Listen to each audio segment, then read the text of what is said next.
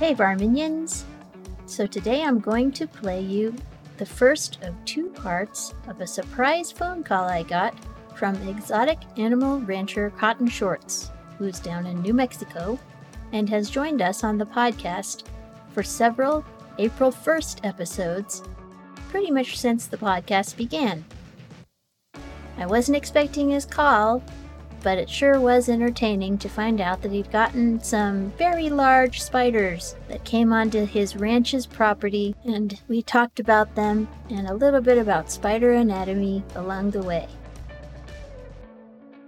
Enjoy listening, and we hope your holiday is grand.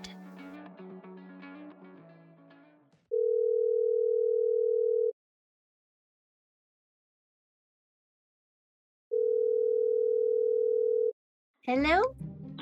Hey, hello there. This here's Cotton Shorts calling into the Varmints podcast. Oh, hi! How you doing? Oh, I'm doing okay. It's been a long time since I heard from you. Yeah. Yeah, we are still not on our one day of internet per year, so I kind of had to find myself a payphone to come talk to y'all. What's going on? Well, I got some identification issues that you might be able to help me out with. I have an ex- I have an excessively large spider. Oh, yeah? Yeah, it's about the size of a bus.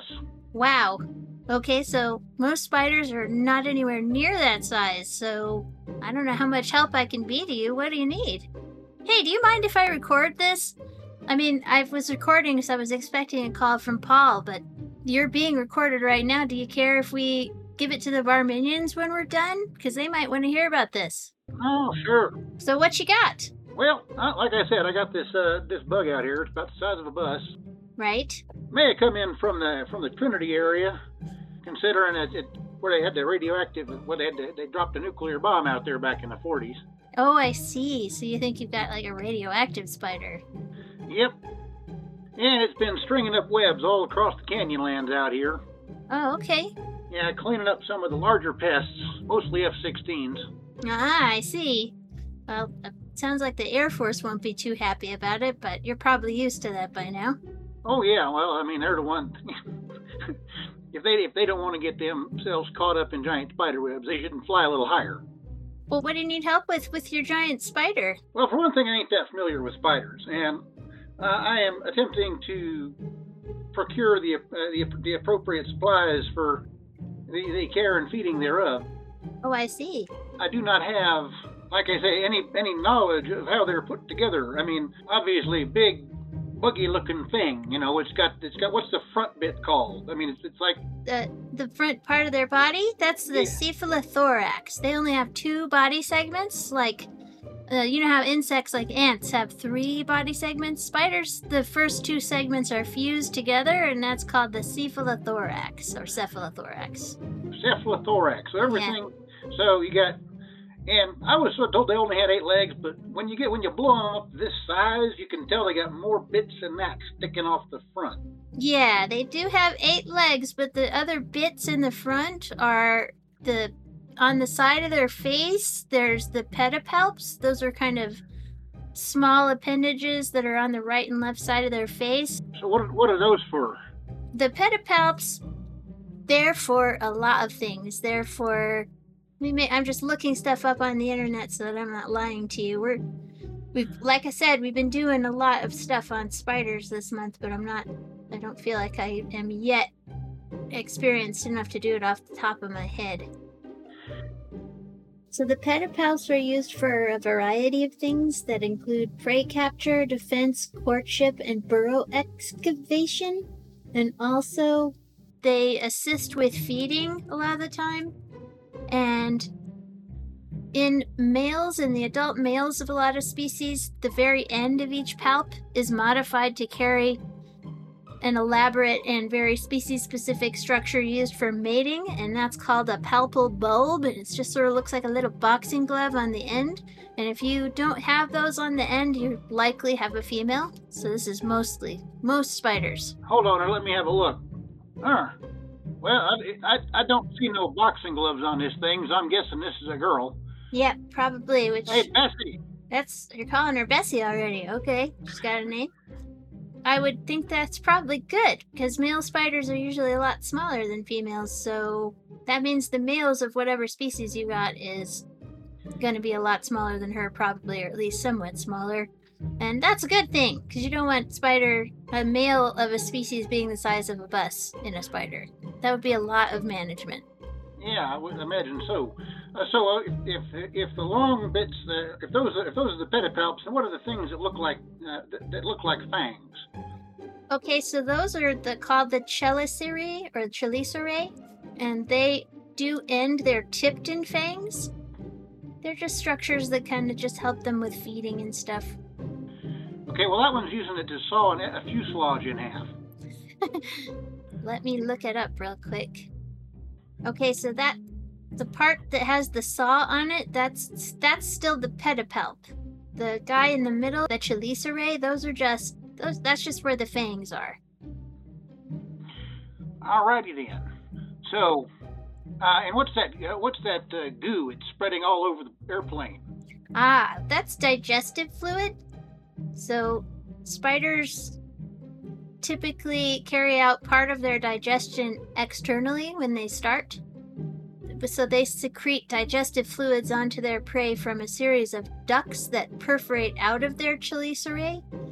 And they put that all over the thing and to begin their to begin their digestion. There should be a tube that you can see. They have a little tube that they can pull the food out and eat it once it's kind of you mean that fire, that, that, fire hose looking thing? Yeah, the, the fire hose looking thing. I mean, I most spiders are not the size of a bus, so it'll be pretty small too. Yeah, I ain't never seen a titanium engine melt like that before. Yeah, I imagine.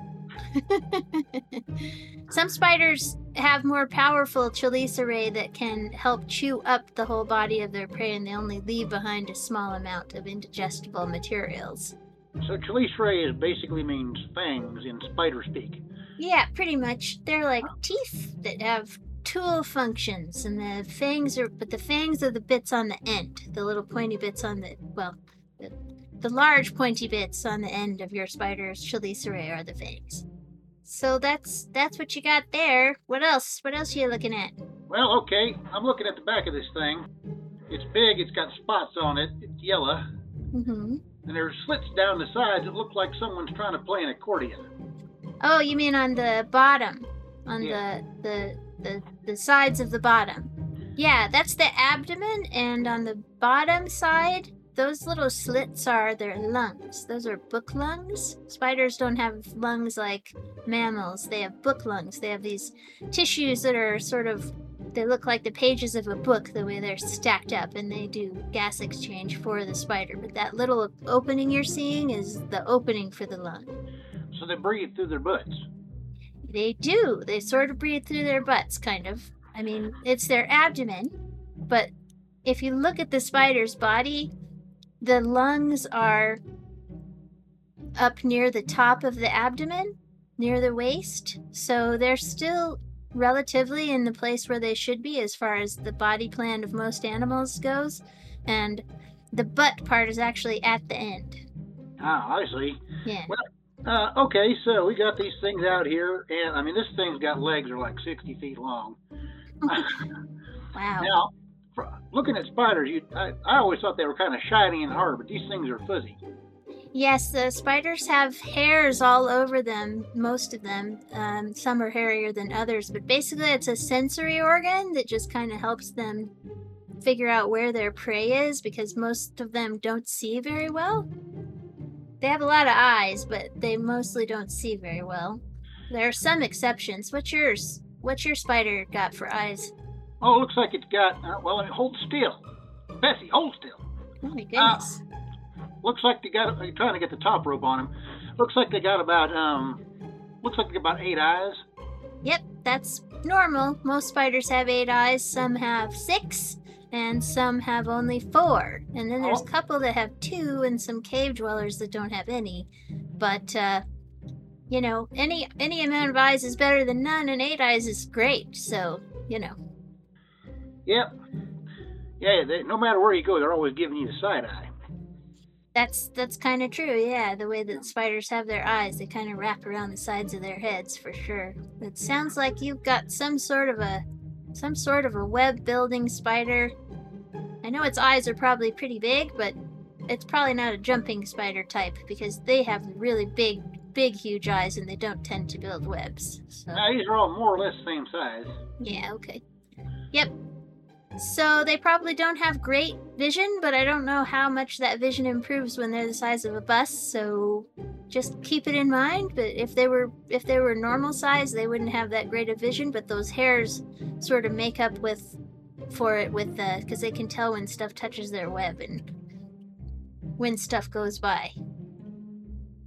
Okay, Varminions, that's it for part one. Come back tomorrow for part two.